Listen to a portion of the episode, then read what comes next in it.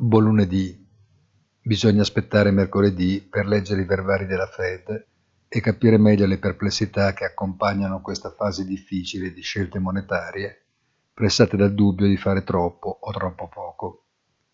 La volatilità è in accelerazione, ma tutto sembra muoversi lateralmente senza riuscire ancora ad assumere una direzione precisa. Anche l'indice CRB, calcolato su un ampio paniere di materie prime, pur in discesa, si mantiene in una sorta di corridoio.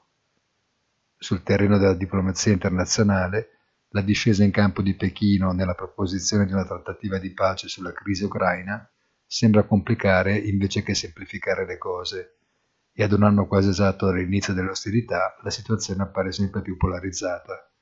Buona giornata e come sempre appuntamento sul sito easy-finance.it.